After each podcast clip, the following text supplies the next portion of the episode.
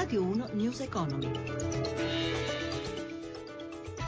17.32, buon pomeriggio, ben trovati da Luigi Massi, borse europee. Oggi positive, fa eccezione però proprio Milano, ne parliamo tra poco per la chiusura in diretta di Piazza Affari, intanto torniamo sulla ripresa, l'Istat conferma i dati sull'andamento del PIL nel 2015, preoccupa però il rallentamento dell'ultimo trimestre dello scorso anno e anche il 2016 è iniziato in sordina, sentiamo Stefano Marcucci. La crescita in Italia mostra un progressivo indebolimento a pochi giorni dalla diffusione dei dati che avevano fatto esultare il governo perché mostravano un aumento del PIL dello 0,8% nel 2015 e un miglioramento del rapporto con il deficit. L'Istat pubblica i dati definitivi sull'anno scorso con qualche precisazione che raffredda gli entusiasmi. I numeri sono confermati 0,8% in un anno, ma c'è da dire che il 2015 ha avuto tre giorni lavorativi in più rispetto al 2014. Tolti questi, il PIL sarebbe aumentato aumentato solo dello 0,6%. Inoltre, nel corso dell'anno, la spinta della ripresa si è andata progressivamente affievolendo, trimestre dopo trimestre, passando dallo 0,4% di inizio anno allo 0,1% degli ultimi tre mesi. Una crescita congiunturale ridotta al lumicino. Sembra andare un po' meglio nel nuovo anno. La variazione del prodotto interno lordo acquisita da inizio 2016 è dello 0,2%. Andrea Goldstein, economista dell'Istituto Istituto Nomisma. Un risultato ancora insufficiente per arrivare agli obiettivi del governo, minore rispetto a quello che hanno registrato gli altri partner in Europa. La Germania parte già con lo 0,4 accumulato e la Francia stessa con più dello 0,2% dell'Italia. La situazione internazionale tenderà a degradarsi probabilmente nel corso dell'anno e questo rischia di intaccare ulteriormente le probabilità, le possibilità di raggiungere gli obiettivi fissati dal governo.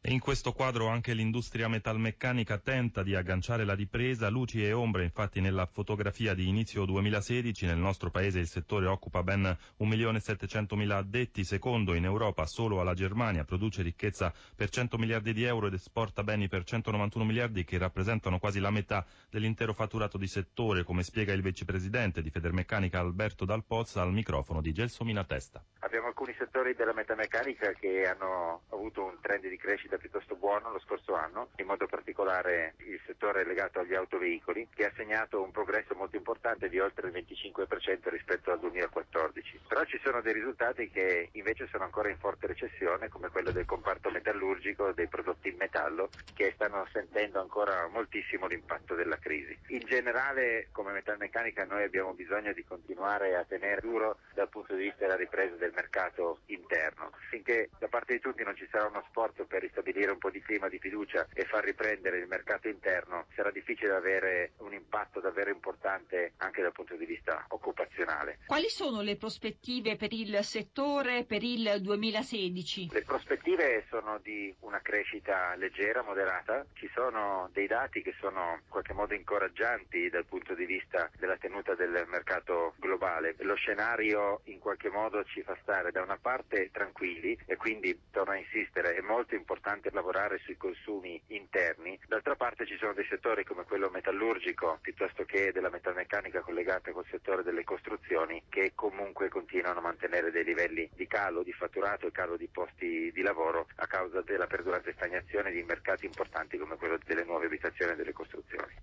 Ci siamo, chiusura di Piazza Affari e delle altre borse europee. Sabrina Manfroi dalla redazione di Milano, a te.